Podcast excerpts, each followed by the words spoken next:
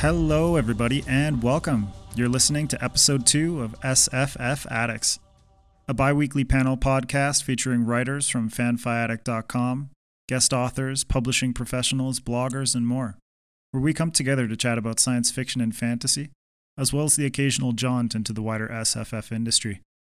I'm your host, Adrian M. Gibson, and this week we're discussing self-publishing and SPSFC with authors Hugh Howey and Duncan Swan. Now, Hugh and Duncan recently launched SPSFC, the self-published science fiction competition, and we're so excited that they joined us to chat more about it. But before we jump into the panel, a quick word from our sponsor. This episode of SFF Addicts is brought to you by the amazing folks at The Broken Binding. They live to serve all of your fantasy and sci-fi needs with signed books, reprints, and the most amazing gift wrapping you could ever ask for. Make sure to visit them at thebrokenbinding.co.uk and tell them that the FFA crew sent you. And if you use the code FANFI, F-A-N-F-I, at checkout, you'll receive 5% off your next order. All right, now on to our panel with Hugh Howey and Duncan Swan. Here we go.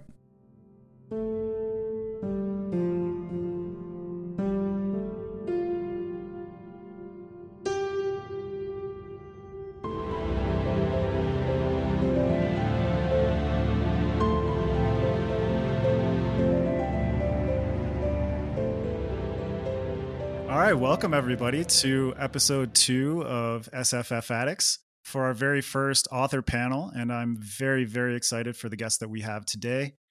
First off, we have Hugh Howey. He's the world's first author-sailor hybrid, although I think Herman Melville probably was as well, but I'll give it to you, Hugh. I think you deserve that title. I think L. Ron Hubbard was probably the most famous sailor sci-fi writer. He does not count as an author, though. Battlefield Earth is amazing. I recommend it to everybody. He's a messiah. If you don't start a cult after this, I'm going to be disappointed. There's money in it. Well, Hugh is he's mostly known for his best-selling novel, Wool, book one of the Silo trilogy. And his expansive bibliography includes a ton of books, including the Molly Fyde Saga, Dust, Sand, Beacon 23, and a whole lot more. Now his success as a writer has given him the chance to embark on a journey across the world, his second dream being sailing. So hitting the waters and writing books, and Hugh's life sounds very dreamy. So welcome, Hugh. Thanks for joining us. Thanks. I don't know how dreamy. I'm in a hotel room in Vegas right now, so. Well, that's still a good dream, being able to travel around and write books. Yeah. Well, thank you for being with us. And our second guest is Duncan Swan. He's a living melting pot of cultures. Hello, sir. South African born and raised, Kiwi immigrant, Australian citizen, and now he's a permanent resident of the United States. Citizen. I'm a citizen now. I got it. Bravo, sir. Well done. So I've added that to my list of places. So. His volume 1 of his debut novel, Monster, was released last September and is described by Duncan himself as sci-fi with claws and teeth. Or if Alien, World War Z, and Generation Kill had a three-win, A Very Dark Place, which I think is a very, very nice description. Yeah, so welcome. That one. Bit R-rated, but it works. It's very macabre, but I like it too. So welcome, Duncan. Thanks for joining us on the panel. No, thanks for having me. It's great to be here. And third up, we have my co-host, Manny Henri, joining us from Quebec. How you doing, buddy? I'm very, very good. And I'm going to do you. You don't have to introduce me. I introduced myself in the intro. But thank you all for being here. This is our panel on self-publishing and SPSFC, which is the self-published science fiction competition with Hugh and Duncan, who are both the co-founders of the competition. And we're going to dig into that a little bit later. But first off, we're going to talk to Hugh and Duncan about their work and how they developed as writers. And then we'll get into self-publishing and finally into the competition itself. So you guys ready to go? Born sure ready. Thing. All right, cool. Well, Hugh, first off, how's your current lifestyle? How's everything going for you right now? That's going good. There's a pandemic still going on. So everybody's dealing with that. But it's been a lot different than I thought it was in all my post-apocalyptic writings. A little more posh, and the hairstyles aren't as cool as I thought they'd be. Something I realized really early on that all these like Mad Max things get wrong is like how much care people put into their hair in those films. And what we really saw was just people's roots grown out. You could tell how long like the pandemic been going on by how far the dark roots were everywhere. So yeah, learning a lot from this pandemic about writing the next one. But yeah, things are great. I've been writing a lot and working on some adaptation stuff, and that's about it. And how do you feel personally about having your work adapted? You don't have to tell, you don't have to divulge too much, but how do you feel about the sheer act of it being translated to the screen?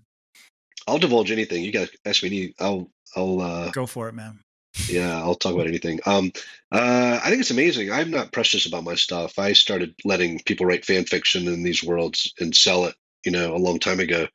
I'm more into the collaborative storytelling tradition, and no one's going to change the book. So I think every medium should have its own opportunity to tell the same story in a different way. So I've been like the dream author for a lot of these producers who worry about, you know, upsetting me. I'm the one in there in the room saying like, let's change this drastically. And everyone's like, whoa, let's like kind of stick to the material a little bit. I think it's super exciting. I assume nothing actually ever gets made, but now we're a week for principal photography on Wool. So as I was saying to you guys earlier, if the world's gonna stop it from happening now, it's gonna be an interesting. It's gonna be fun to see how fate engineers that, because we're getting pretty close now. Yeah, but I still don't believe it. I'm not gonna believe it until I'm like watching it on TV myself. No, but I mean, it must be amazing to be part of the process, and for you. You sound like the type of author who's more interested in having like a conversation about their work, in the sense that your part of the conversation is what you wrote, but someone else's part of the conversation is a TV adaptation or fan fiction or something along those lines. Yeah. What I've learned from this and working in I think like 3 different writers' rooms now is that that's where I was meant to be. Like writing books, I can do it, but it's painful. I really enjoy the social aspect of, working on a TV show or a film with a bunch of other creative people. It's so much, you look forward to going into to write every day. And with books, like I get it done, and I can make the process interesting to myself, but like just getting started every day is really difficult compared to like sitting down with a bunch of other people and tossing out ideas. Like I'd much rather be doing this with you guys than sitting here talking to myself on camera. It'd just be boring. I mean, I don't know what you'd be talking to yourself about, but same stuff, exact same thing. Just telling everyone about the Wool TV adaptation, but just alone. More of the stuff that we're talking about before we started recording. Just like I'm gonna show you my starfish. Yeah, more poop jokes. More butt talk. Yeah, so. Yeah, we're all adults here. Just so everybody knows, we're adults here. One other thing that I think we're going to make the connection to a little bit later on is about the fact that you publish this independently, as opposed to, you know, take the path of traditional, and now you have a show, and it started from that place where you started writing, you know, novellas, and then people caught to it, and then it became this big thing, and now it's a show. That I only can see the connection from that, and now the contest that we're going to be talking about later on. It must be like there must be some pride behind that as well. You know, I'm just such a huge fan of creative people in every kind of art form, and I just love watching people do. Stuff that they're passionate about that makes other people happy. Like when I see people playing an instrument or singing or dancing, I just get such a thrill out of it. It took me a while to realize it. It was like such a huge love of mine that I, because it's you know, you have to compare yourself to other people to figure out what makes you tick.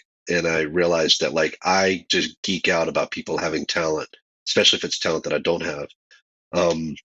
I see this as a huge opportunity for these writers just to get a handful of more readers and potentially hundreds or thousands more. But for me, a measure of the success of this, which I can't wait to talk more about the contest, especially get Duncan talking about this because he's been like the driving force behind this whole thing. Making and he's going to change. No, but like, it's incredible. And it's going to change some people's lives is what I hope. But like, I just want to hear that like one of our finalists or our grand prize winner gets this optioned or makes a bestseller list or something that might not have happened to them otherwise just because of this extra exposure. That's what happened to me really early on. I got like a handful of fans and reviews that increased my exposure and changed the trajectory of the success of the series.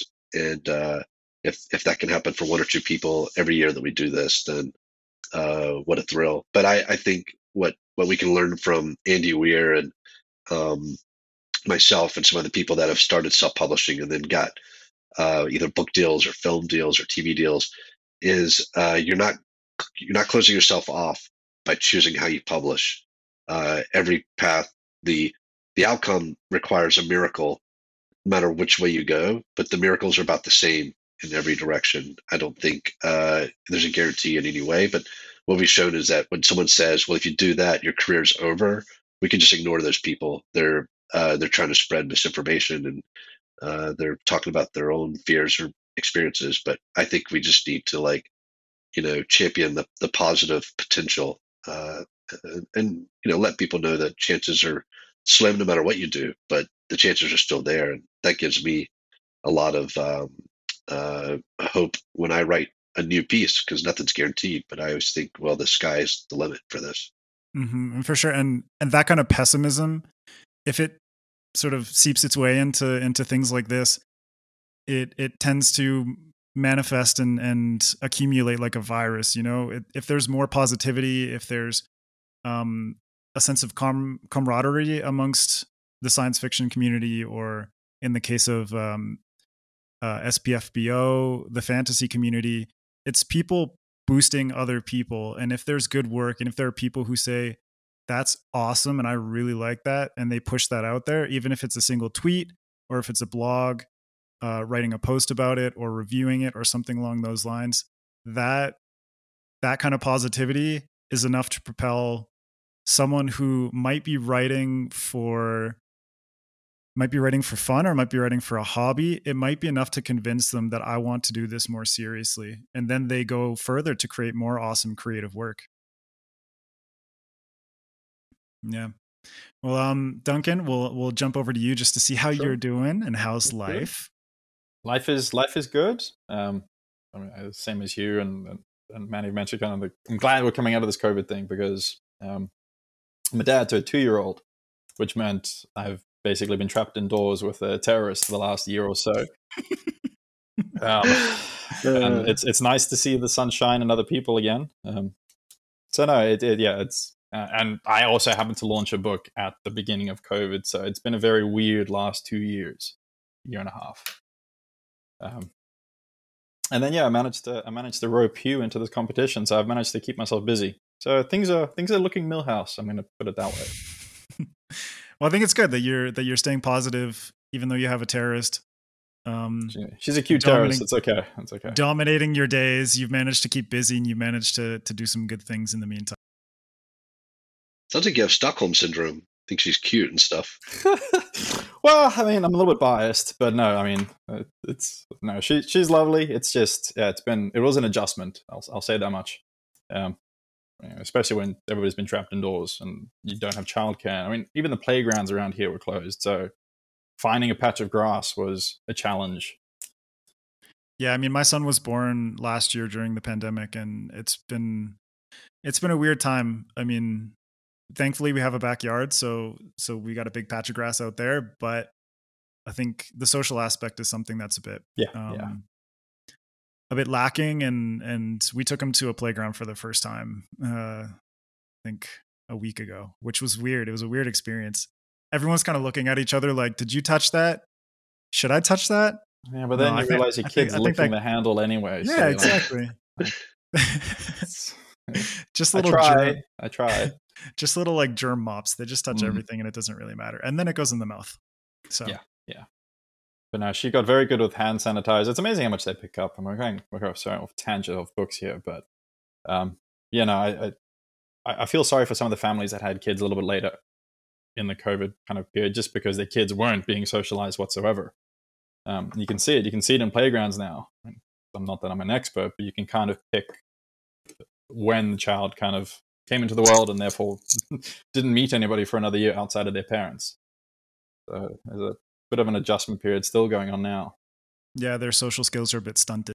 And we live in, I live in LA, and we live in Playa Vista, which is like this, what's that?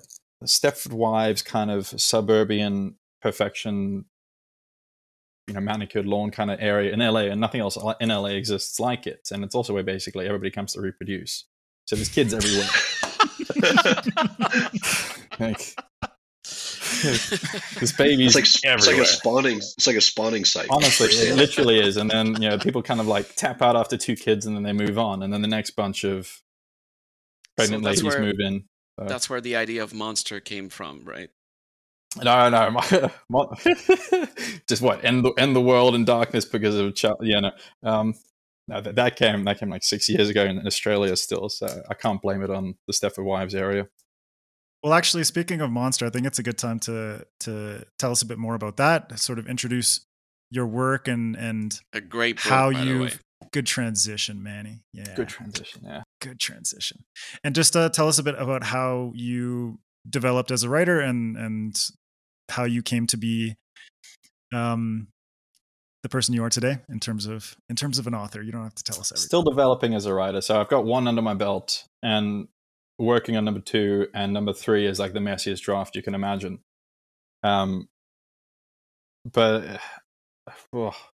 So I used to work in finance. I'm going to say that just before quitting, because I'm now basically balls to the wall, all in on writing. And I used to work in finance, and I dabbled in writing basically since I started, and I realized half my brain was atrophying.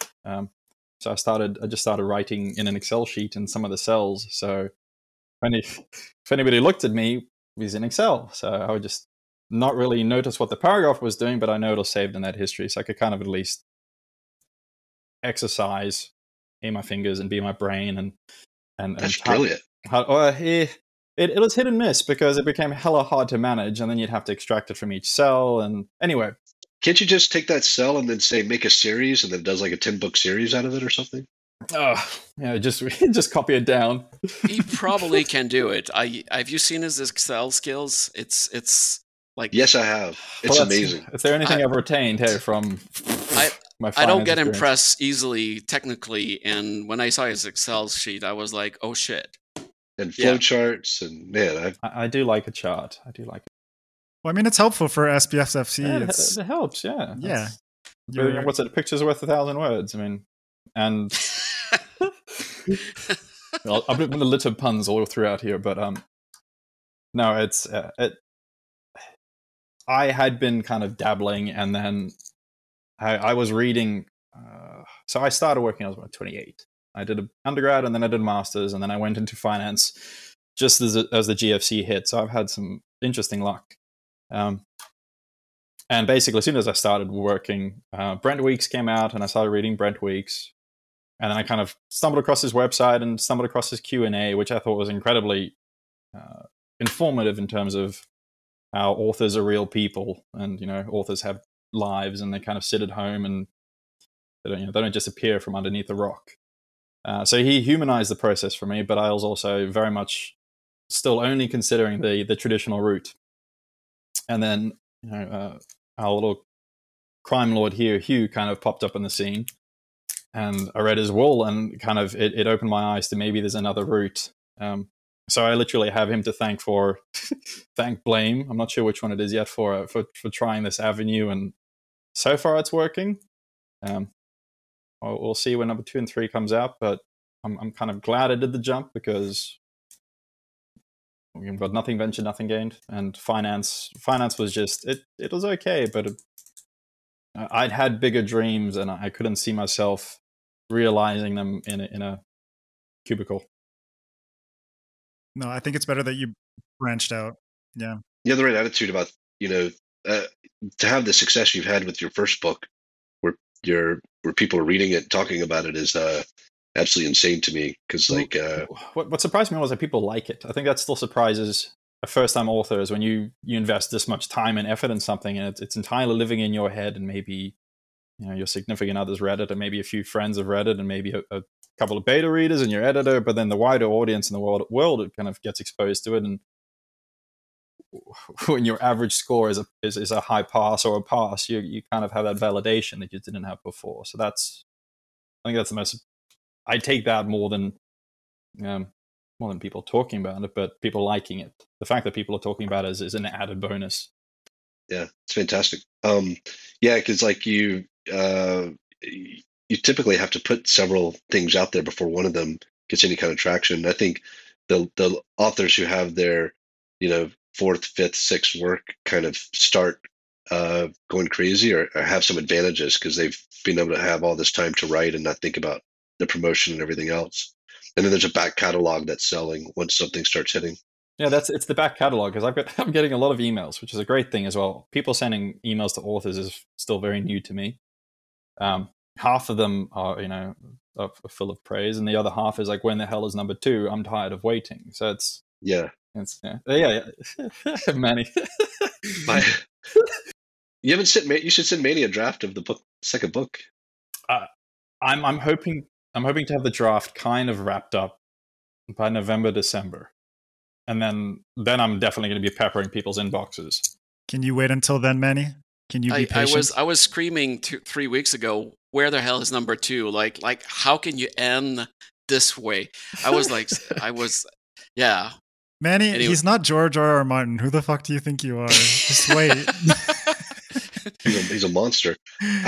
My craziest story about that is I uploaded a book one time and went to sleep, and I hit publish and said something on social media like, just hit upload.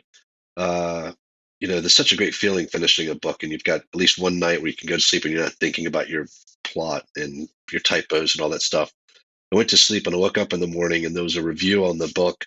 Someone had downloaded it in Australia and took all day off work, spent the whole day reading it, and then wrote a review and then emailed me asking when the next book was going to be out.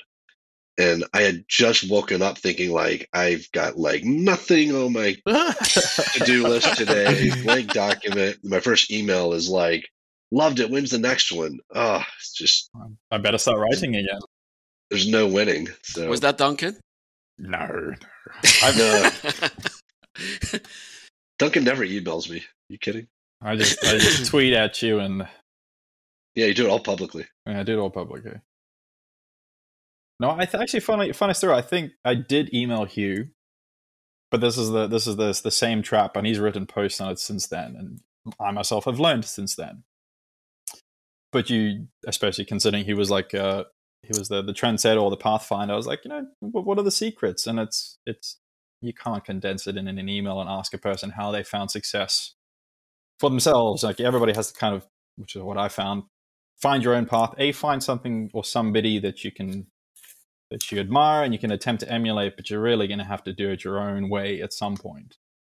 I joke that I get emails about people liking my work, but I don't get emails that I imagine Hugh would get, which is solve my life's problems and how do I be like you kind of thing. So I never get those. All right, I'm going to send you one tomorrow. Well, I think it's really interesting to hear your side of the story, Duncan, in terms of how you entered into the self-publishing scene a bit later on and how you viewed it as an outsider before you came into it. Whereas Hugh, you jumped into it much earlier on, and so you obviously have a different perspective. But how was it for you? Maybe introduce a bit of your work and how that initial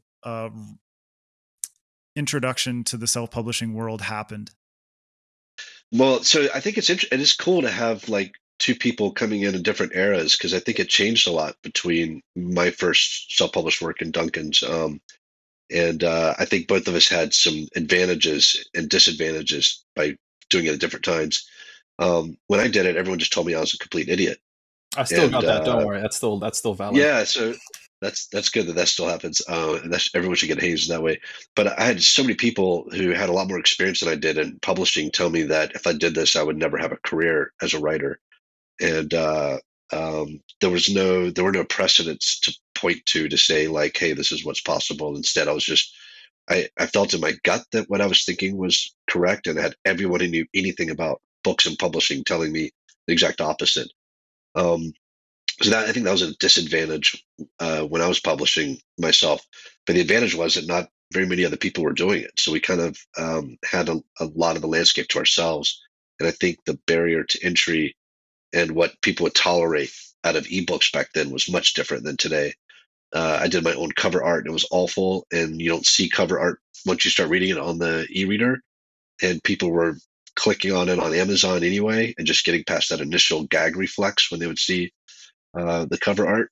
And I don't think most of what I published would have had any success if I did it today. But I would have also been less miserable with my decision to publish. So I don't know, Duncan can speak to what it was like for him making that decision, but he at least probably had some interviews and some sales history from other people and things to look at. But he also, was publishing on a day when, 5,000 other people published their books that day. Yeah. Saturation, I think, is probably the biggest thing that's changed. And the ease of uploading a book and having it. I mean, granted,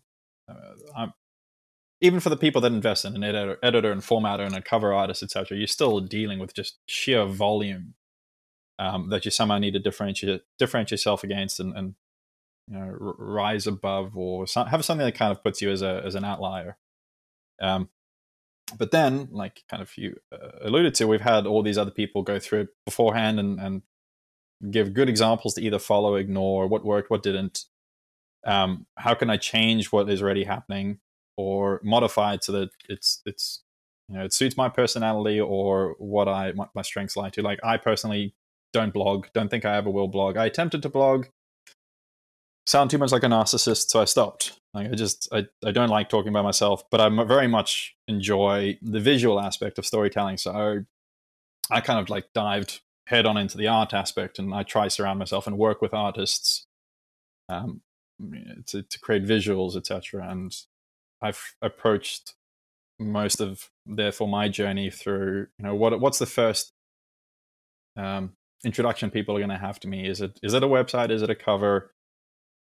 Is it a piece of concept art that they found on Pinterest that somebody's pinned because they liked? I mean, spread my net as wide as possible in something that I think that I understand and something I think I've got an eye for, just not traditional training in. And then, it's I'm also kind of a bit of a data nerd. So when I don't know who you did it with, Hugh, but there was a guy a couple of years ago who was doing a bunch of sales analysis on your Amazon sales, and you blogged about him a couple of times. I forget the details, but we break down. We ran that website, Author Earnings, together. That's the one. He went by Data Guy. He was staying anonymous and people couldn't attack him. Really? But okay. It was super controversial when we started first publishing those results. I was going to a lot of book conferences back then, and I had people in publishing, like, pretty high up in the Big Five at the time. Would just come up and just be, angry and traditionally published authors who were just really upset at us trying to kind of like, I don't know, let some people bypass the pain that they went through to get published. I think I still see some of that out there today where people feel like they should have to pay their dues.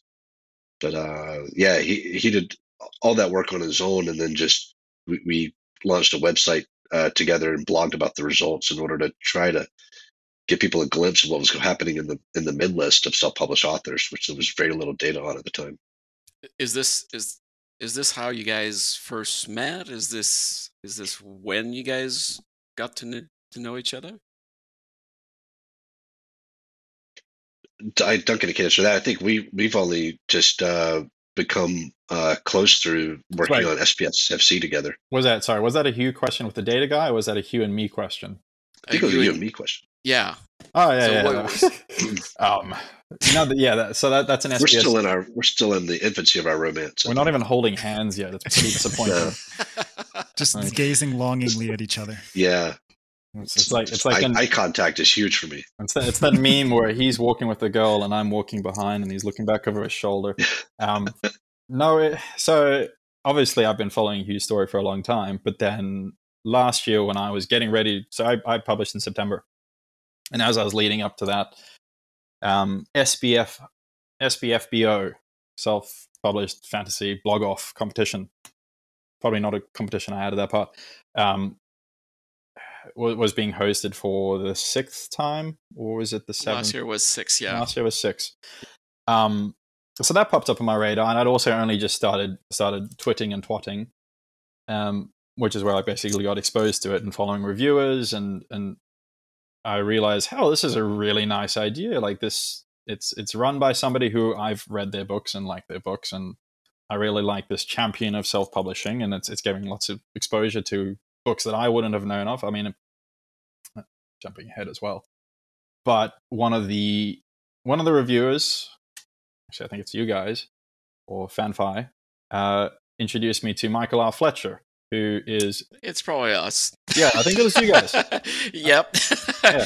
We've been talking a lot about this guy. I'm pretty certain it was you guys. So yeah, I saw his cover and I was like, that looks interesting. And I realized he was a finalist, and then read his book and I thought, this is spectacular. So I've read his whole catalog now, except for his Noyoska groans.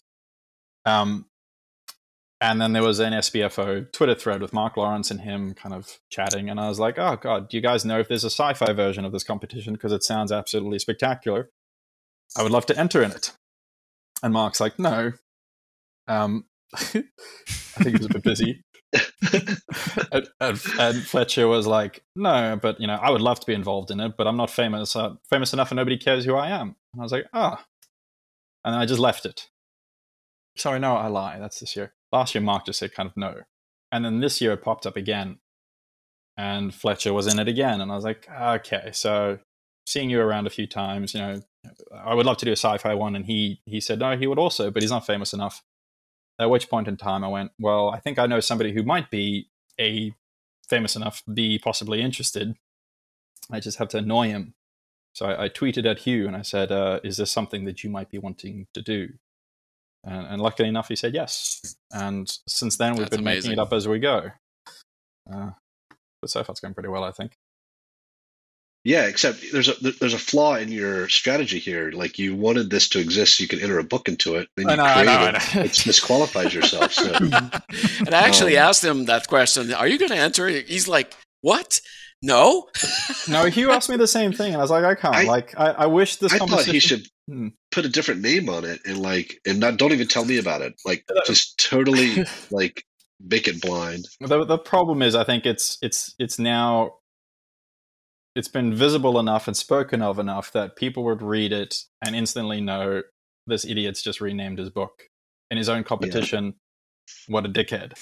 So no, I didn't go that route. And you know, someone would pick it up and say, Alien, World War Z. What's this ripoff? You know, somebody's ripping up your book, Duncan? Kill. Well, this is it has a French name. I could have put my name on it. It would have worked. So no, it's one of the, like, what, Catch-22, but in the same breath.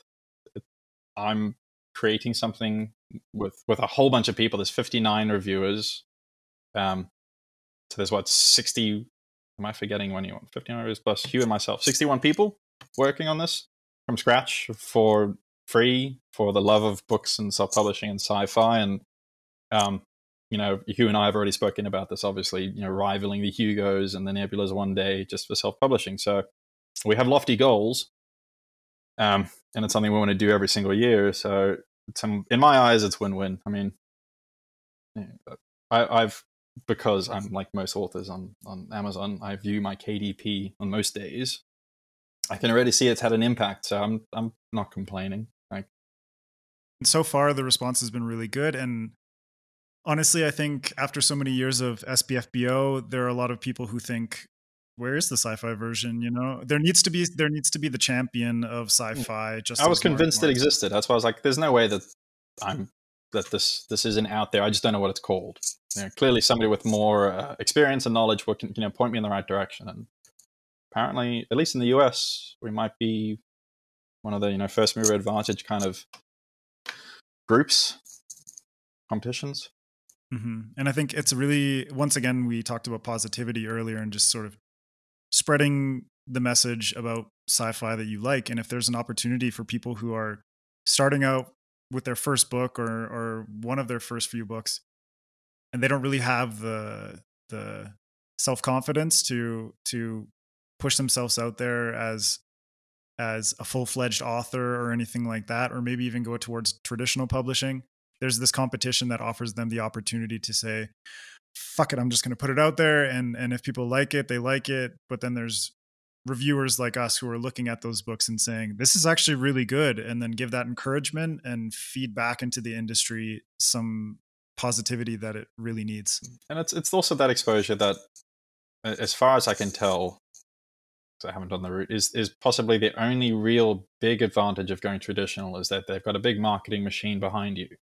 And they will ensure, if they think your book is good and if they think you're going to earn out your down payment, so your advance, that they'll put you in bookstores enough to at least recoup costs. Mm-hmm. Whereas, you know, for your self-publishing guys, you are on your own unless you can find champions or people that will share your message, or, you know, reviewing groups and bodies and bloggers and booktubers who, you know, rave emphatically about how well you wrote XYZ. So competitions like this, I guess, is another way for kind of that exposure to come through, and also remove the stigma of self-publishing, like the quality. Yeah. You know, if you look at the books that win SPFBO, or I'm all this every time. SPFBO. Is ours easier to say? I feel like we should. SPSFC is way easier to say. I think it feels like it's easier to me as well. So we have a build that. My trick for SPFBO is to think of sunscreen, and then I can at least start it. So it's like SPF, and then I just do the rest. Yeah, nice. Yeah, so I have to think of sunscreen in order to to get anywhere with it. But that's actually a really good jumping off point. Duncan, what's your take on, as far as what you've experienced, but also what you've witnessed before you even entered the industry, and then Hugh, you can jump in after. What do you think of self-publishing versus traditional publishing in terms of maybe drawbacks or any kind of comparisons that you can think of? My biggest 4 factors, maybe 3, 4. Time, ignoring luck. I mean, you're going to need luck in both. You're just going to need luck and timing. You know, is the market ready for your book? Does the reader, reviewer, editor, agent, whoever's reading your book, see the potential in it, etc. So, but ignoring that, I think the bigger detractors for me for self-publishing was just time. Like, you write a book that could take you 4 years, 5 years, 3 years, whatever it is. And then you submit it, and then you might sit in a slush pile for 3 years, unless you know somebody who's on that editor's desk. And then it might take, I don't know, another 3 years before it might show up on a shelf. And it's this from start to kind of possible payoff is a decade to even know if people like your work enough to continue doing it. And the other catch to that as well is you sign over. You know, you sign over royalties and you sign over creative rights to not just your print media, possibly, but to, you know, your movie, TV rights, etc., any kind of adaptation. And then, in most parts, at least recently, the advance that you get, I don't know what they were in the past, but I know they're not necessarily significant now. So it's what's the payoff? And I always looked at it, which is why I didn't do it for so long. Is if I'm going to take this huge, huge risk and invest all this time and effort and pain and blood and suffering. And research. Why would I? And I thought of it as like a relay. You know, why would you hand over the baton at the finish line and say, "You finish it for me"? Right. Yes, it might take me a little bit longer. I'm going to have to learn marketing. I'm going to have to learn branding. I'm going to have to find, you know, traditional publishers will also go, "Here's your cover. Here's a cover artist. You like it," and then you go, "I like it, I guess." Whereas self-publishing, you can really be as involved as you want, or woman, the more involved you are, the better it is, I think, in the long term. But you can go shop around for people that, you know, what we try to do is, because my wife and I consider this as a business, is basically find people and skill sets that we don't have that can then complement this if it was a business, and, you know, if and kind of go all in that regard. Was that 2 points or 3 points? You're still in the first point. I'm still in the first point. No, I'm just messing with you. It's okay. Just keep talking. Time and money. Just making you have to think even deeper. Time, or money, Hugh, and luck. Hugh, jump in for a second if you have some comments. These are all points I agree with. I think the time is a huge one. I kind of had it as a goal when I started off to write for about 10 years and do 2 books a year. And I thought after 20 novels self-published, I would know if I have a chance of making a career at this. And that could be what it takes to put one book out, going the traditional route. It only took, 3 or 4 years to figure out that I really liked this and could get a handful of readers. That didn't necessarily mean that I was make a career at it, but I realized that I enjoyed it, would do it the rest of my life, and would be happy to have the dozen or so readers that I picked up along the way. I think some of the advantages, like getting into a bookstore, are nice, but like I was working in a bookstore when I started self-publishing, and I realized that books in a bookstore sit there for 3 to 6 months and then they're gone, unless they become a perennial seller, which is almost never. So that advantage, I think we oversell it to ourselves as aspiring writers. We think that publishers are going to put us in a bookstore and we'll be there forever. Even if they distribute the book, not every bookstore will order a copy. More and more people are finding their books online or at very small footprint bookstores, like in airports. You're never going to get in there unless you win like 5 lotteries in a row. So a lot of the things that we say are advantages aren't big enough to make a difference. And then, of course, advances. Again, working in a bookstore helped me out, that I was meeting all these authors coming in to give talks. And I found out they all had day jobs. They all taught creative writing somewhere, or had some other career. Because even if they were winning awards and hitting bestseller lists, they were making $50,000 every year and a half to 3 years. And you can't live off that. And they, no health insurance, no benefits, no paid vacation. So the more I learned from inside the publishing industry, the more I realized that the things that we hold as advantages aren't that great. I eventually started seeing going the traditional route as used to be, that we called self-publishing vanity publishing or vanity presses, because it was all about the vanity of seeing your book in print, and you'd have to buy, 5,000 copies that sat in boxes in your garage and you sold out of the trunk of your car, and that was all money that you paid. And once self-publishing became practically free, which you can spend money on it, cover art, editing, and you should if you can afford it. But if you can't afford it, I did everything myself for years. All the pagination for print books, all the ebook formatting, all the uploading, the cover art, everything I did myself. So it is possible. It's just hard, but the finances don't preclude your ability to get your work out there. And then I realized that the vanity publishing was no longer self-publishing. The vanity publishing now is traditional publishing. Going with a big publisher became like a badge of honor for authors, and something you aspire to, not for financial reasons, but because people would take you seriously or you felt good about yourself.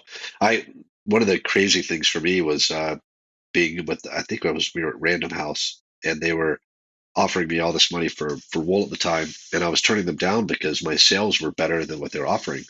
And at the end, when they realized they had no financial motivation, they said, "But wouldn't you love to say you're published by Random House?" And that's when I realized, like, oh God, it really is a vanity press at this point. They're admitting it to me.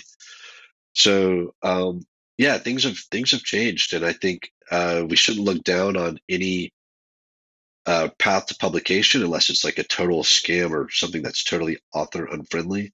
Instead, we should just talk about the pros and cons and let people know up front like what they're doing, because if you want to be with a traditional publisher, and it means taking a lot longer and finding an agent, and maybe not even making as much money, but because you want to see your book at a bookstore for a little bit, and it feels good to have the validation of a publisher, there's nothing wrong with those motivations at all. I just think it's good for people to understand what to expect out of each path, and for us to encourage all authors, however they choose to publish. And I think the blog post that you did about the financial side of self-publishing is the kind of thing that obviously there are publishers that get pissed off about, that kind of thing, because it's kind of pulling the rug from under their feet, where they realize, their business model exists on, like you say, the veneer of name recognition, of being pushed into bookstores, all that kind of stuff. But when you see the financials of a lot of self-published authors, and they're killing it, and they're doing a really good job. And obviously they've had to put in a ton of work, but they've accrued skills that they need in order to navigate the market. And obviously the big traditional publishers, they take care of a lot of that stuff, but they also take away a lot of the choice. Well, you're paying for it. I mean, you're paying for that skill set, basically. You know? Right. Yeah. But for you to show the financial side of it is to give people a window and to say, this is possible to do on your own. It's not necessary that you need a big publisher to push your stuff out there. If you believe in it and you think it's awesome, you know, obviously now we have SPSFC and SPFBO, but I nailed it, didn't I? That was impressive. Duncan just gave me the most cheeky / impressed look, so thank you for that. Anyone watching video will see that. I think that is more welcoming, and it reduces the barrier to the industry in a way that so many people neglected the potential of what they could do just based on the fact that they thought, I can only make it if I go to one of the big five. Well, it's daunting. You're trying to, and Hugh's been doing this, and I think we'll continue to do this with the competition and people like us talking these things. But you're just trying to peel that, you know, that veneer away and kind of look at the workings that go on underneath. And I think because you're self-pub, you have to kind of wear a lot more hats. We become more vocal about it, and we champion. You know, it's not something you have to basically give up control of, to in the hope that, you know, you'll find it big with a traditional publisher. It's just a question of, I mean, both are going to hurt and both are going to take time and pain and investment, but one of them, I mean, you both need luck. So why not bet on yourself as opposed to another company that will not necessarily keep pushing your books long term, as once you've earned out of a contract, you know, that might be it for you. You might still end up going self-pub route because you just didn't have as good as sales, or you weren't front of shelf in a big bookstore, and then you're still also, you know, left to your own devices to organize your own blog tours and reading events, and it's very much it seems to be very much a hands-off kind of traditional route anyway. I think what's shocking for a lot of authors who finally get that traditional deal is that their marketing relies on you anyway. Like a lot of this, I don't want to do any of that stuff. If you say that to a publisher, you're not going to get signed. Even when I was doing deals, like, and to this day when I do deals, publishers want to know, you know, how many Twitter followers you have, and what are your marketing plans, and how are you going to get the word out? They rely on their authors. So it's such a fantasy that there's a career out there where you write a book and hand off the manuscript to someone else and you don't do anything else. Like there's work involved, and I think we shouldn't lionize or celebrate authors who don't learn all these other things. Like, even I do a lot of traditional publishing deals, but like, why would you be an author and not be curious about how books are put together? You know, every decent painter knows how to stretch a canvas on, you know, like screw a wood frame together, stretch a canvas, gesso it, how to control, like what color lighting you want to present your work under, you know, light temperature. Is something that artists who actually take it seriously, make a career out of it, understand. Why would the same not be true of books? Like, if you don't know what kerning is as an author, then you're dabbling. You're not taking. You know, how are you not interested in books as an author? So I think we should just encourage the whole publishing cycle and let people geek out about. You know, what trim sizes are, and the history of different book formats, and what windowing is, and all these. The more you learn about publishing, the more fascinating it is, and that it there was a long time where self-publishing was the option, and what people did, they financed the publication of their own books, and did that for hundreds and hundreds of years, and. The history of publishers is really fascinating, and why they set up in New York in order to grab these newspapers coming from overseas and steal, you know, basically plagiarize serialized works and stuff from wooden ships. Like, there's just, it's such a good story. It's crazy to miss out on it. But I think it's fantasy that anyone's gonna have success in this industry without knowing how to market and promote themselves and have relationships with other authors and industry professionals. It's just all part of the game.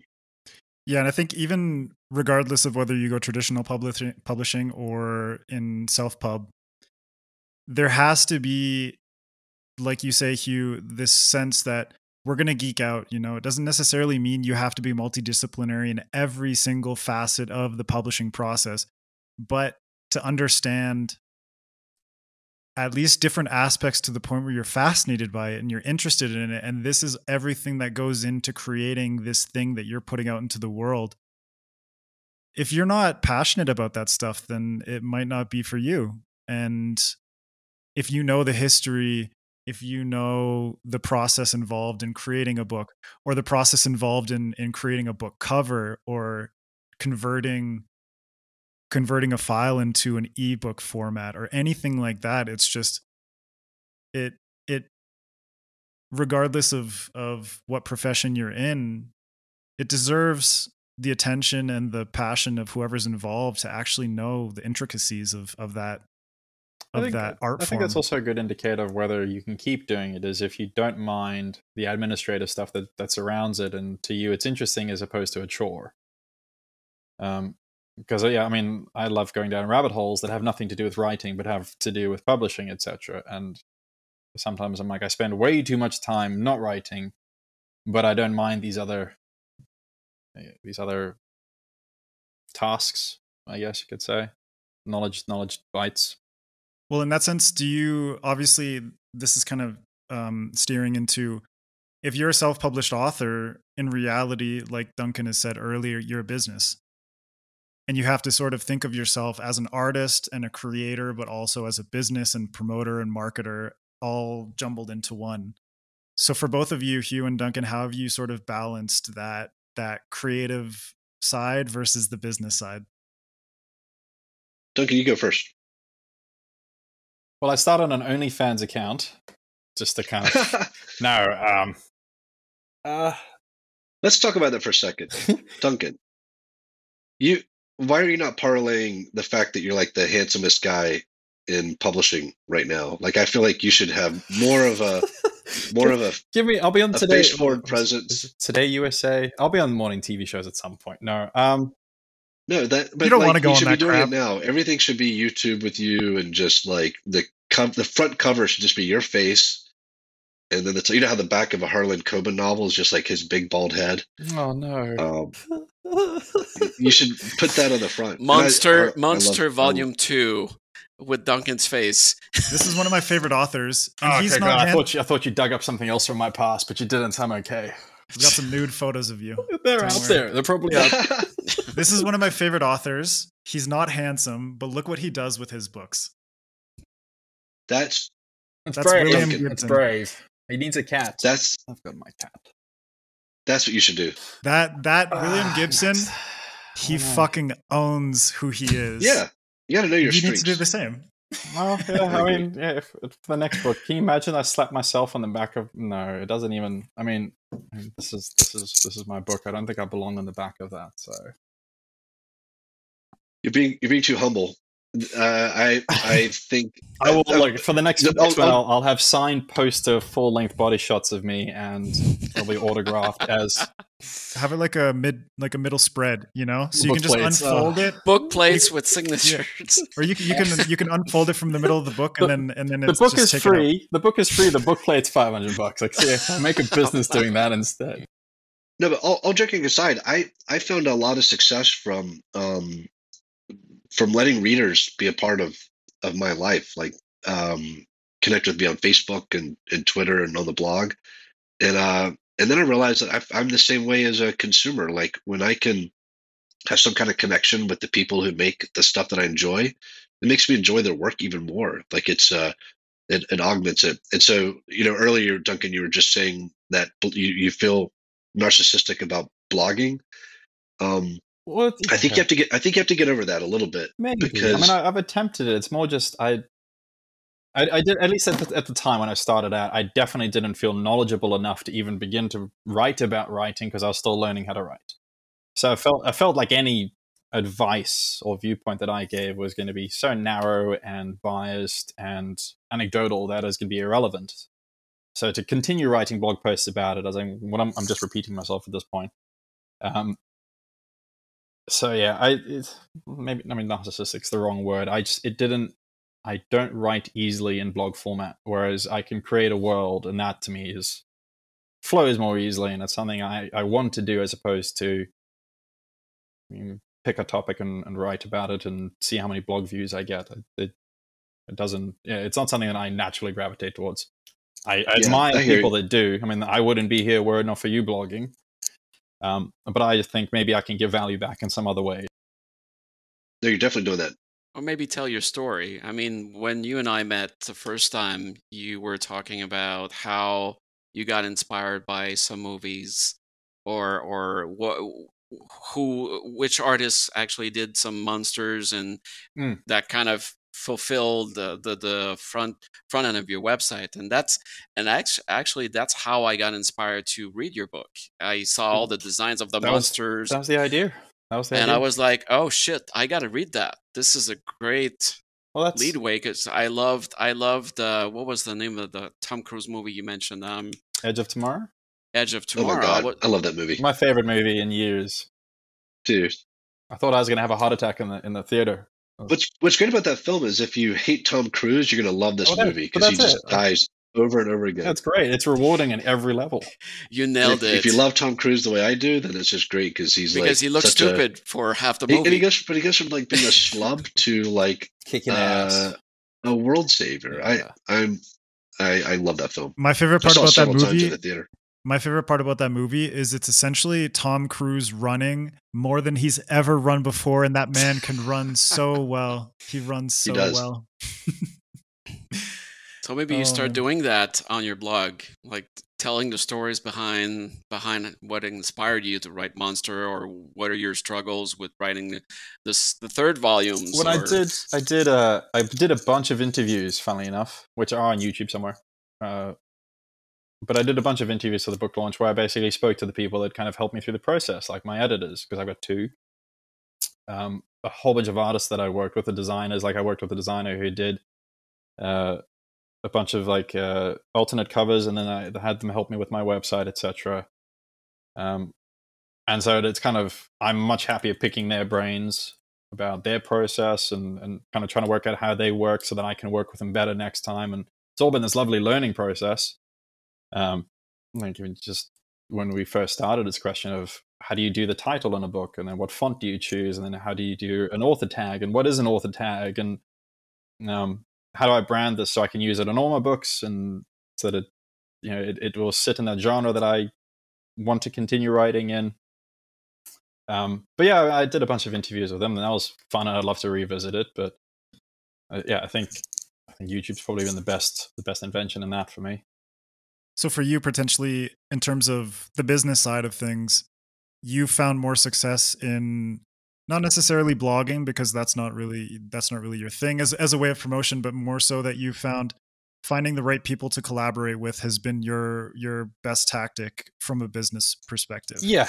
And also I'm personally a visual person, and when I was creating Monster, it very much lived visually in my head, and I thought, hell, it's a really interesting world. I would love to see it. The odds of seeing it on the big screen are pretty small. I mean, Hugh can attest to the journey to get to this kind of point. But I'd love to see art about it. And I think Destiny, the game, had just come out, and they did a big push with concept art. And that's the first time that I remember of AAA Studio really spending a fortune on concept art that was then publicized, if not more than the game. And that's what the game basically was marketed on. And I don't know, maybe I was 20 or 30,000 words into Monster at the time. And I thought, why don't books do this? And they don't do, because it's expensive. But I was like, well, this is going to take me a few years anyway.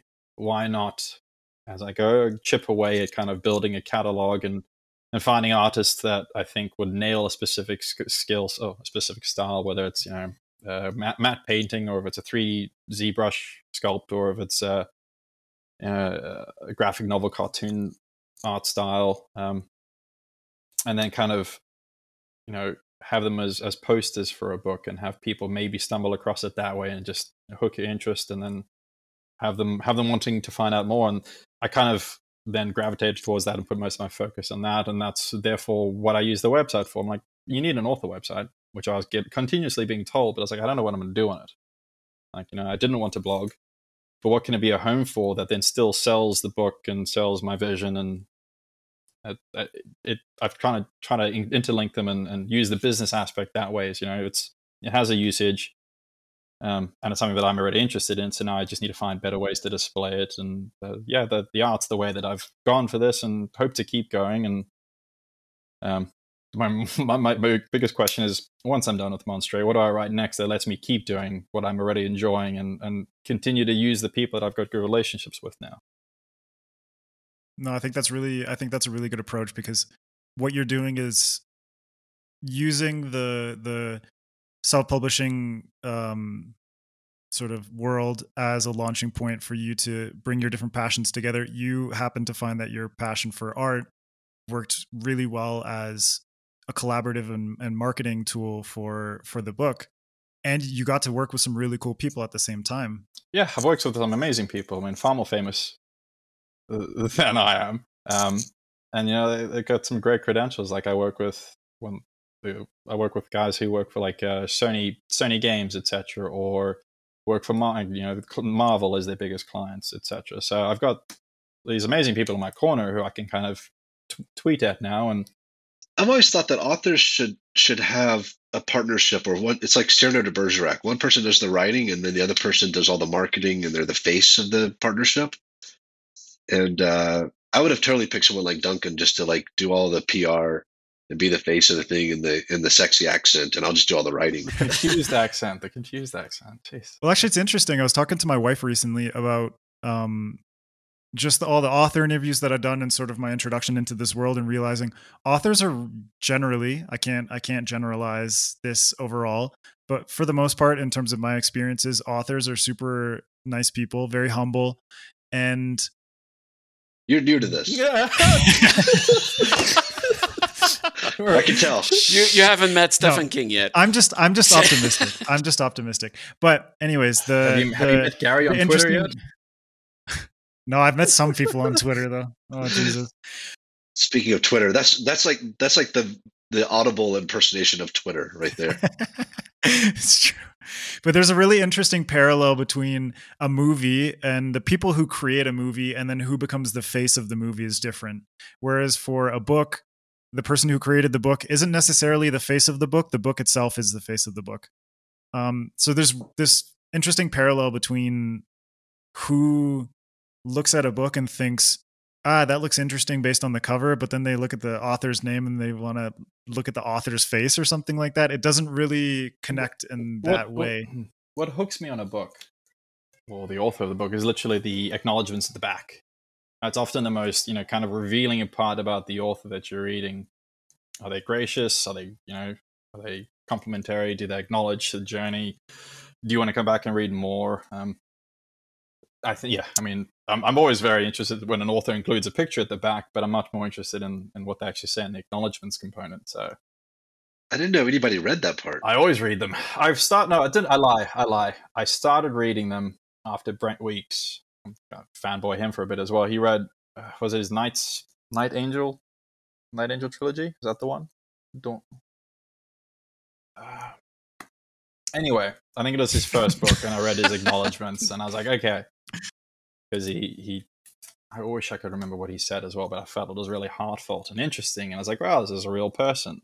Let me go find out more, and that's what clued me into actually going researching the guy and finding his website, and then regularly going back for updates. And I don't think he even had a picture on the back, but yeah, it was the acknowledgements. So now I kind of make it an extra effort to read what people have said at the back, especially considering I've been through this journey as well. God, now that you've said that, I want to write like the most self-centered, obnoxious acknowledgement. I'm just acknowledging myself in every way possible and taking full credit. I'm so happy for me. I deserve this kind of thing. Make sure they include that on the Apple TV show. The first thing will just be like, wow, is that the best thing you've ever read or what? Like, competition's over, people. You can all stop writing. Exactly. Like, you're probably thinking about what to read next. Like, you should just read this again. Like, this is the last book you should ever read. Just reread it over and over again until you die. it'll just be for Duncan. He'll be the only one who actually reads the thing. He'll be like, I cannot believe I ever collaborated with this guy on anything. This asshole. I thought he was an... Oh, no. Well, actually, speaking of that, there's obviously the difference when you have a physical book and you can see the cover. Probably there's the name recognition of the author. But what is it from your perspective, Hugh and Duncan, the thing that grabs your attention about a self-published book, an ebook or something like that? Where is that specific draw coming from? Because it's a lot harder when you're on Amazon or some other platform to really think, oh, wow, like this is something new. And I just dig into it and figure out what it's all about. I'm as someone who had terrible cover art for many years, I'm a sucker for great cover art. And that will at least get me to start reading the sample. And what I love about Amazon is that I can sit and read the first few pages of any book without, you know, I do it in the browser, not on my Kindle. I actually will shop through stuff, and you can click the cover of most self-published books and start reading the first few pages. I know within two paragraphs, not if it's going to be a great story, but if this person has a voice that I can sink into and want to read more of. So I would say the first thing I see is how beautiful the cover art is. Just the design and the quality of it makes me think, if the person thought that was good, we share some aesthetic choices. And then once I click, I'll give any book a page, and from there it's up to them to decide when I should stop reading.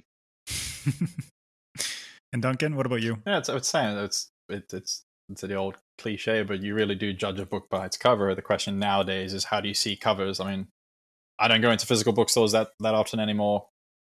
It's all thumbnails now. Yeah, well, yeah, but also, I mean, I used to enjoy the experience of going into a bookstore and perusing certain sections and seeing a cover that I was either familiar with because somebody had mentioned it, or it stuck out, and therefore reading the back blurb and then reading a couple of pages. Whereas now, I mean, I've got the old school Kindle Paperwhite, so there's no color on it either. So I lose all the cover appeal. But I'm still getting that exposure through Twitter and reviewers. So I'm seeing the covers that way, and that's what's kind of cluing me on to go digging. Because I mean Amazon suggestion algo seems to be garbage for me as well. So I get suggested. It used to be good for me. I don't know what's happened. I get suggested 40 books. I think it was a few years ago. I get like, yeah, and nothing else. Something's changed, but it used to be pretty reliable that if it suggested a book based on my purchase history, it worked really well. Yeah, I've read like I read maybe three or four L.E. Modisa Jr. books a couple of months ago now, and that's literally that's all. If I'm going on Amazon shopping, that's 4 pages of the suggestions for me, and I have to keep going down to the 6th page to find something different. So no, I rely on Twitter and the cover to really kind of catch my eye, and then, like you said, you read your first paragraph and then the first page, etc. And if I'm hooked, I'm hooked, and if not, well, it didn't cost me anything. Or blog reviewers. And yeah, reviewers. So. Well, actually, speaking of the Amazon algorithm, I think it's very interesting that obviously Amazon is the biggest platform for self-publishing, but it also, contrary to a lot of, actually, no, I would say traditional publishing is also at the whims of Amazon. But what do you think of the way that Amazon and other self-pub platforms organize their stuff, but also how the algorithms recommend stuff to people and provide visibility? Because I think that causes a lot of confusion for people, but it also causes a lot. It also contributes to the oversaturation of the market, I think, because a lot of people are trying to push in order to get into the recommendation algorithms' good shoes, in a sense. The thing that I found the funniest of Amazon is literally just the categories you can put your book into to then rise up to be 1,000 in dystopian, child, fantasy, tentacle, extravaganza, adventures. And you'll be, you know, the top 100. And then that's all that people are getting suggested. And then you can call yourself a number one best-selling author. You can. I mean, I don't think you have a significant number of sales, but it's the... Yeah, I think people try game the algorithm, and some obviously succeed quite well, and And even Amazon and yourself, like I discovered that you can include at least 3 or 4 additional categories, but that aren't visible. But if you go through the Amazon back end, you can append those to your book, which means you're then viewed more widely in a wider bucket. But none of that's really advertised and made aware to the self-published authors. So a lot of that stuff's not clear to publishers. I had a crazy email chain with one of the major publishers when they got just the print rights to one of my books. They categorized it just in science fiction. Like that was the only choice they picked in the Amazon metadata. So I emailed them and said, great job knowing that this was science fiction, but we should choose as specific a category as possible and choose as, I think, self-publishers at the time got 2 and major publishers got 4. And so that was one of the big things I was excited about when doing this deal. I'm like, we're going to get double the amount of categories. And instead, they just chose one. It was just self-publishing.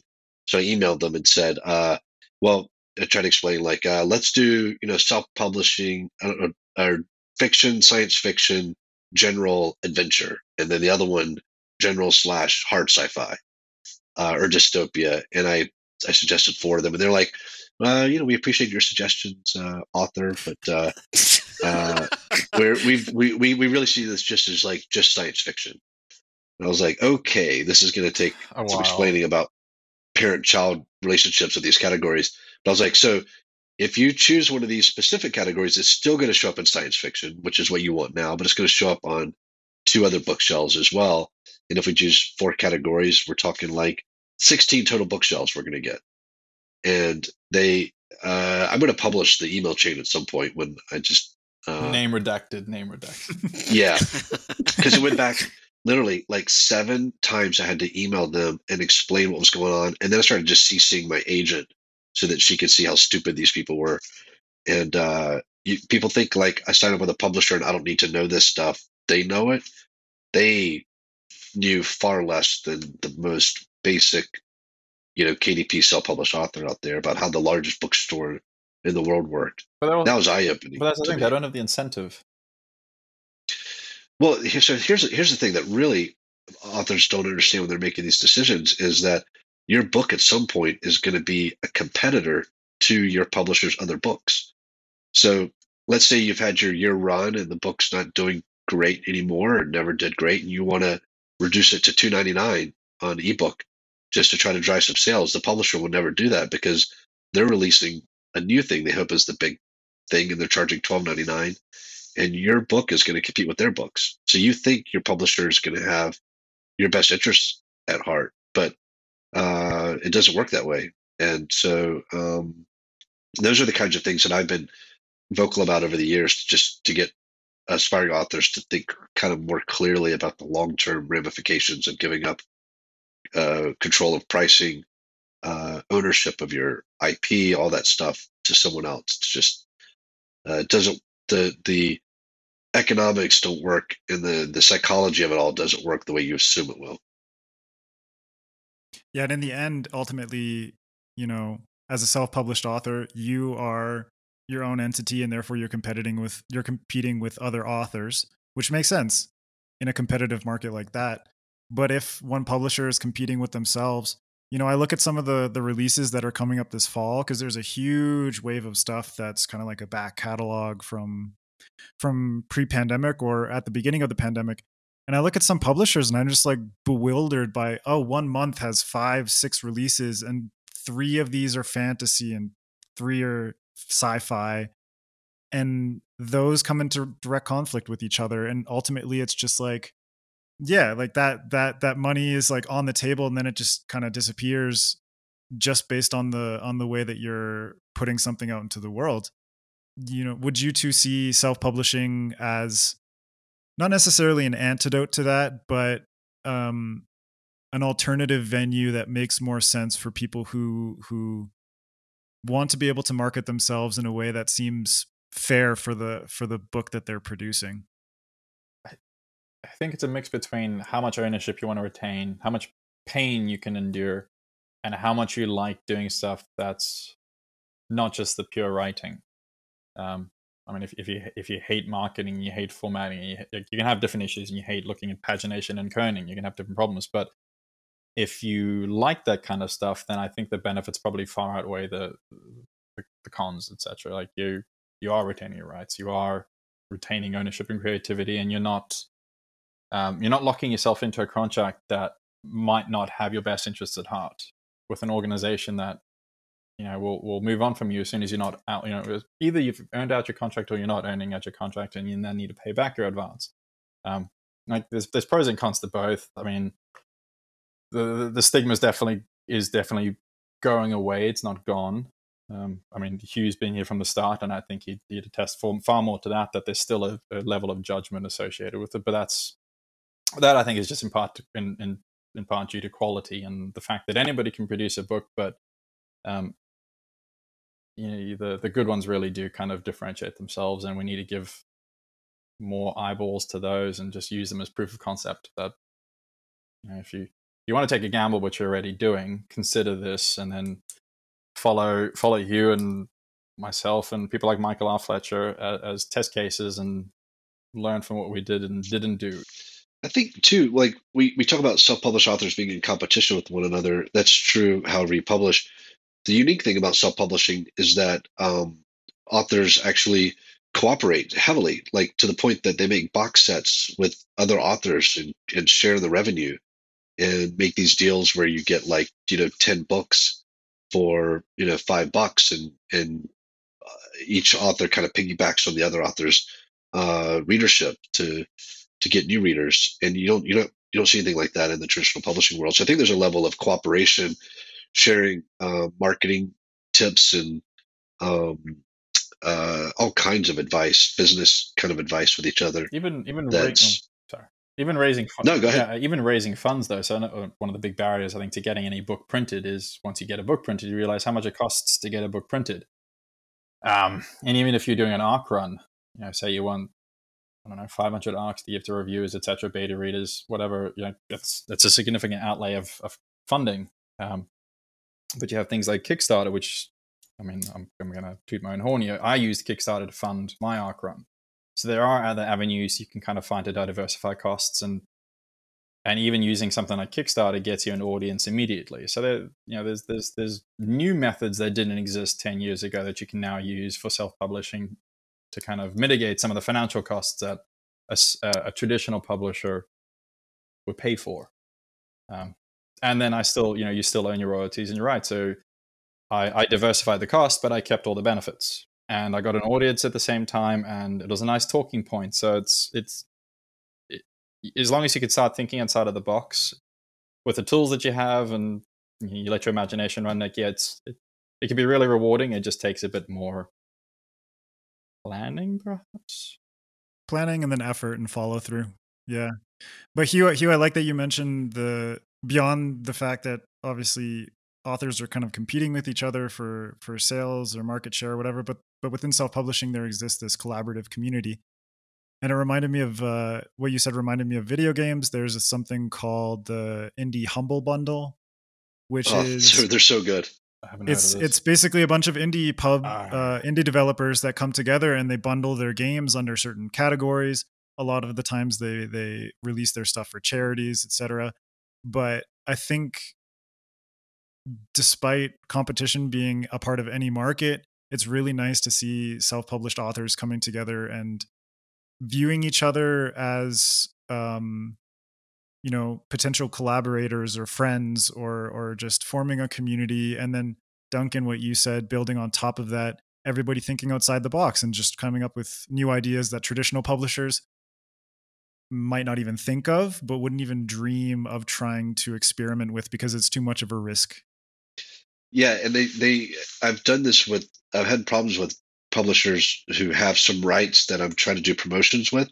Their lawyers get involved and they're like, they'll just gum up the works, something that's a no-brainer for getting more readers and promoting the work. Like, they just don't see the advantage to experimenting like that. So I had John Joseph Adams tried to get, like, the first part of Wool in the Wastelands anthology, part 2. And the first one did amazing. It was one of the great anthologies I've ever read. Love every short story in there. And I was just so honored that I would have paid money to have my story in that sequel.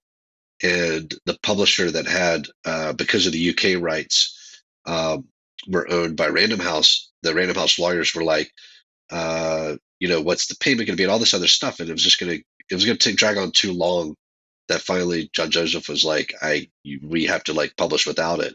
And I was trying to explain to these Random House people, like, do you guys realize we should be paying them to have our thing included? Are y'all worried about how little they're paying us? And they're just, frankly, complete idiots about some of the marketing decisions. And you give up control of stuff like that. So it's really, really frustrating when there's lawyers who aren't working on your behalf who have a say-so in what you can and can't do. You can't do free promotions. You can't do price pulsing. You can't do giveaways. It's just a lot to give up. And it's fascinating because it's just a roadblock. Even though you're working with professionals who you expect to be professionals, you just end up coming across a whole bunch of legalese and stuff that gets in the way of what the ultimate goal is, which is to sell a book, you know? And that is so counterintuitive that it blows my mind. It's crazy to go through it. Like and you can only commiserate with your agents and your spouse and other people and say like, can you believe how stupid these people are? But they're supposed to be working on your behalf and you can't get them to do the most common sense thing. Yeah, well, I mean, that's why what you two are doing with SPSFC is so, I think, necessary for the sci-fi industry, self-published authors, because, you know, it gives them a little bit of a boost ahead of the normal learning curve when it comes to marketing and promotion and, you know, sending out ARCs and all that kind of stuff. I think that in and of itself is a really beneficial thing to the community. So thank you both for doing that. Yeah, pleasure. It's like Field of Dreams for me. Like it's huge exposure too. Well, but it's like you build it and you hope people will come. And, yeah. Well, thank you guys. Thank you guys for coming and for being reviewers, and Manny building a gorgeous website, and for doing interviews like this. I can't wait to see all the interviews with the finalists and other authors and cover artists and other people who are involved. But like Duncan's saying, like he's pretty much built this thing, and now so many people are coming and wanting to be a part of it. So to Adrian and Mandy both, like, thank you guys so much, and all the reviewers out there who are part of all the bloggers. It's just it's such a gift to so many readers and writers that you're helping people, you know, out there find each other and find the next great book. It's just a huge service. This is something that I found just being so fresh into this world, but you know, starting at FanFi Addict and meeting all these cool people, it was really immediate to me that these are just genuine, down to earth folks who really love science fiction and fantasy, and they just want to talk about it. And we developed a community really quickly, and you know, other blogs talk to other blogs, and bloggers talk to authors, and authors talk to authors. And it's just this huge jumbled mess of magic that just poops out great conversations and awesome stuff that, you know, SPSFC started because of Duncan's desire to start something like this, seeing that it didn't exist before. And then using the community. Having Mark Lawrence to steal the idea from, like. Exactly. Well, did you actually get permission? No, we did. We asked him and got his blessing. So no, we got his blessing, and like, I mean, yeah, it is lovely that has been a proof of concept that we could then copy and obviously modify. So SPFC is going to be different from SPFBO just because we're different people. Easier to say. And yeah, like it's this year's a test. It's okay. I think Subsfic or Spusfic or something like that. Space Force almost works. Space Force. And almost works. That works really well. Donald Trump. Will no, I know. That's why I laugh, because it's just perfect though. Like, it's famous already. We actually call it Spacebo internally and between us at FanFi Addict. What do you call it? Spaceballs? No. Spacebo. It's probably my French accent that's just coming through now. Spacebo. The fantasy. B-O. SPFBO, but spacebo. Right. Ours was almost a BO, but then it was going to be an SPSFCBO, and we're just like, no, like it's just no. It doesn't have a nice ring. I want to add a new letter every year until it makes Spaceballs. Yeah. Well, you're in Vegas. You don't even have the trophy with you. Oh yeah, actually, so that trophy's sitting on a shelf in my girlfriend's office, so she just gets to look at it all day. I should get a little plaque made that's like best girlfriend in the universe that just sits on the trophy until we give it away. Then I'll switch it out. That's a great idea. Oh, man. Well, what are you two hoping for the future of SPSFC? I mean, this year, you know, we've got a lot of blogs involved, a lot of people connected, and I think it's already starting out to be a beautiful thing, especially once we see more content rolling in. But after this year plays out, what are your goals for SPSFC in the future? What do you hope from the first year of the competition? Learning experience for everybody involved. What worked? What didn't work? How to couch the language? But then also, yeah, just like how do we get as much interest, if not more, next year? I mean, the interest overwhelmed me, surprised me this year. I mean, I guess it's been a built up backlog of people wanting it, but yeah, I mean, for next year we would love to have more people apply, and probably obviously still only enable or allow 300 in, just because I mean there's only so many people and then so many reviewers and only so much time in the day.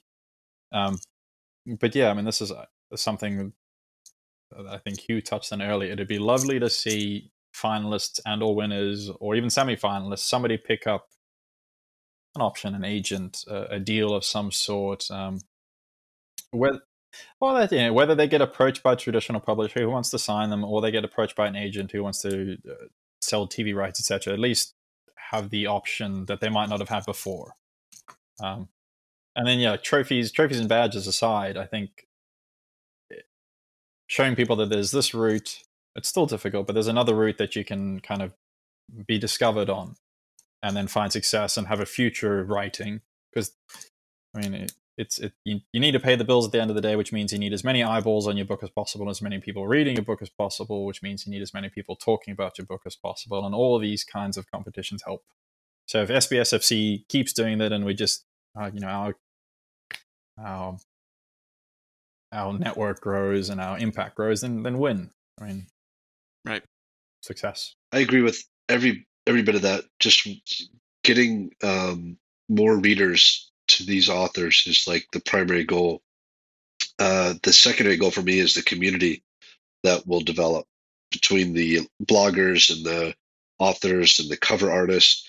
I would love when we start getting back to conventions and you know, hanging out with each other again, that we just keep bumping into people that we've met through interviews like this and through working together and reading each other's books, so that we just form more friendships and have more camaraderie. And I think that's going to happen as well. And I'm really looking forward to, I just got an email today about a book conference that's happening in November that hopefully we'll still go through. I just can't wait to get back to that, where we're, you know, commiserating and hanging out together in person and, you know, catching up. So I think a lot of great friendships are going to form out of this as well. That's exciting. And the first round is on me. Yeah, shots. Let's all go to Montreal and get drunk with Manny. You can't. I don't think Canada's letting Americans in, are they? I'm Canadian. They have to let me in. I mean, I don't know. I mean, hell, I'm Australian, and I can't even get back into Australia unless I quarantine for 2 months for $8,000. So that's not happening. 2 months? Wow. Sorry, 2 weeks. 2 weeks. Yeah, 2 weeks. $4,000 a week. 2 months. So yeah, in your hotel room, and you can't leave. And I think I would go insane. So you could write a book. You probably could. I'd probably be really good for that. But I'd rather do that on an island then. Like if I want to go get isolated somewhere, take me to Barbara. But no, not $8,000. Yeah, probably cheaper. Ridiculous. Oh, man. Well, thank you both very much. We're going to close out with a recommendation from each of you, or as many recommendations as you want to give. Just keep it a little bit reasonable. of some self-published authors that you are reading or want to promote, or if you're reading anything in general, just let us know. We'll start with Duncan. I've said his name for 3 or 4 times, but and I tweet at him pretty much fairly often because he's funnily enough he's now in the second time for SPFBO and he's now in SPSFC, so he's just double dipping everywhere. Is Michael R. Fletcher. Read his Blackstone Heart. That's where I got my first intro, and then go from there. I think I've got 2 books left of his, and then I'm gonna start bugging him for when are you writing more. Who else have I can't think of any else self-pub at the moment. Hugh might have somebody. I do have someone. I think everyone should check out Duncan Swan's debut novel, Monster. I'm not kidding. I agree. It's not only a great book, but part of my goal with SPSFC is to make sure that Duncan gets the extra readers that he deserves from being able to compete in this competition that he's been the brainchild of. So I think it's completely unfair that you've done all this work. It's the most selfless thing I've ever seen, where someone wanted a competition to put their book in and decided to create a competition that every book except theirs is eligible for. So that's the opposite of narcissism. Like, damn it. Exactly. Everyone listening backfired. Everyone listening to this, also everyone involved in this. If you're an author who got your book in, Duncan, what does the book go for as an ebook right now? Is it $6.99? No, yeah, so it just was on special. The special landed like what, 2 weeks ago, so we're back at full price. Oh, you missed your window. Missed your window, people. But there'll be it's back to $9.99. I'm sure I'll have another one at some point because Amazon lets me do that whenever I want. It's $10 to support the guy who's creating the competition, to support so many other authors. Like, just.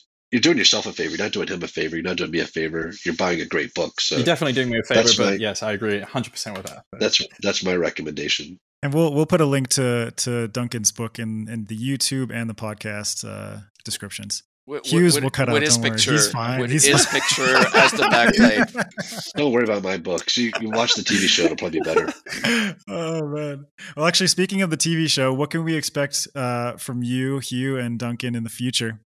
Me, I would love a cameo if you can arrange that, Hugh. I'll be one of the people sent out there to polish that camera and die in misery and agony. But any, what have I got coming up? Well, the TV shows actually can take up a lot of my time, but I also turned in a sequel to Sand this year that'll come out next year, and wrote a memoir that I just talked with some people at an audiobook place to make me. They want to have me do the narration and kind of package this as an audiobook adventure. So that's exciting. And then I wrote my first feature film. Was that the screenplay you were working on a couple of weeks ago? Yeah, so that's done. And then last week I heard from someone in TV and they were excited about Wool and they said, what are you working on next? And I was like, well, I don't have any new books coming out, but I have an idea for a show. And I sent them this pitch document that I've been working on for years, and they were like, done, we're doing a deal. And I had a call with them today about it. Nice. And I was like, everyone just blows hot air, but we did a call today, and they were like, it was like 4 people on the call. It was like really surprised me. And they were like, we're doing this. And I'm like, sure, I don't believe you, but that sounds awesome. and then as soon as I got off, like an hour later, my agent called and she was like, so what's this thing I'm doing a deal on? So I guess they've made an offer on this thing that I like sent off in an email a couple weeks ago. So now I've got to write a pilot to a new TV show that I just pitched a couple weeks ago. That's awesome. Good problem to have. So, that's a really nice problem. Yeah. Keep creating more work, but it'll never get made anyway. So. Fingers crossed, Hugh. Fingers crossed. You should put that in your tagline on your website. It's never going to get made anyways. It's like my most popular Twitter thread that I've ever written. This whole thread about like how to manage expectations in Hollywood, and it's worked wonders for me. But every stage of the adventure, you should assume this is the apex and enjoy it for what it is, and never expect the next step to come along. And boy, it's such a we did a table read of the first 2 episodes of Wool yesterday, so I got to hear like the whole cast actually read the lines for 2 whole episodes, and so at the intro, someone was just talking about how this project's been in development hell, and I just corrected them. I was like, this has been development heaven. Like everything that didn't work out was me in the room with someone who was like more interesting and creative than I am, talking about a world that I made up when I was selling books in a little bookstore in North Carolina. So it's been heaven every step of the way. That's amazing. But that's been my attitude towards it all. And yeah. It's a very pragmatic attitude. And I think that's the kind of attitude that you need getting into Hollywood, especially. And Duncan is obviously going to tell us about how his book is being optioned for TV or a movie. Yeah, one day. No, one day. Yeah. one day we'll see. I mean, that's, well, you've got volume 2 coming out. Well, that's it. If I can deliver and meet expectations, then I might start pipe dreaming a bit more. But in the meantime, I'm like, I just want to live up to expectations and keep writing to the point where I'm confident in writing and can keep a roof over my head, etc.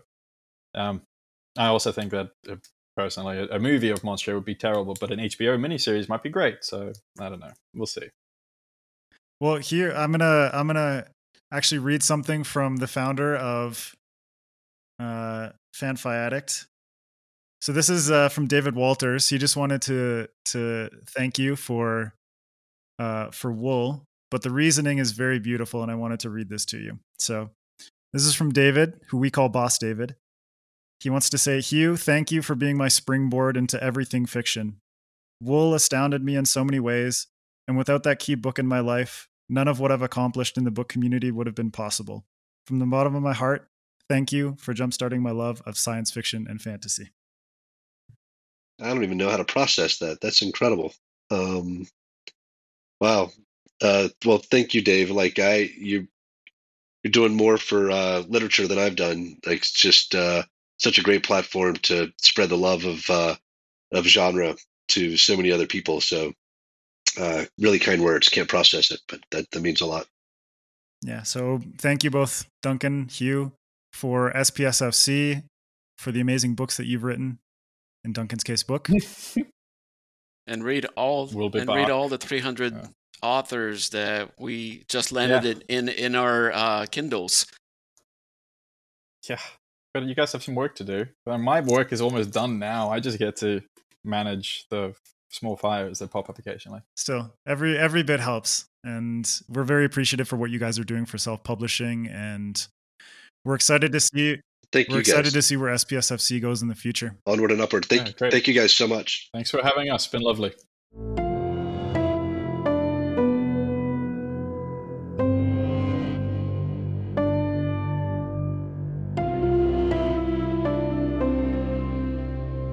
And there we have it.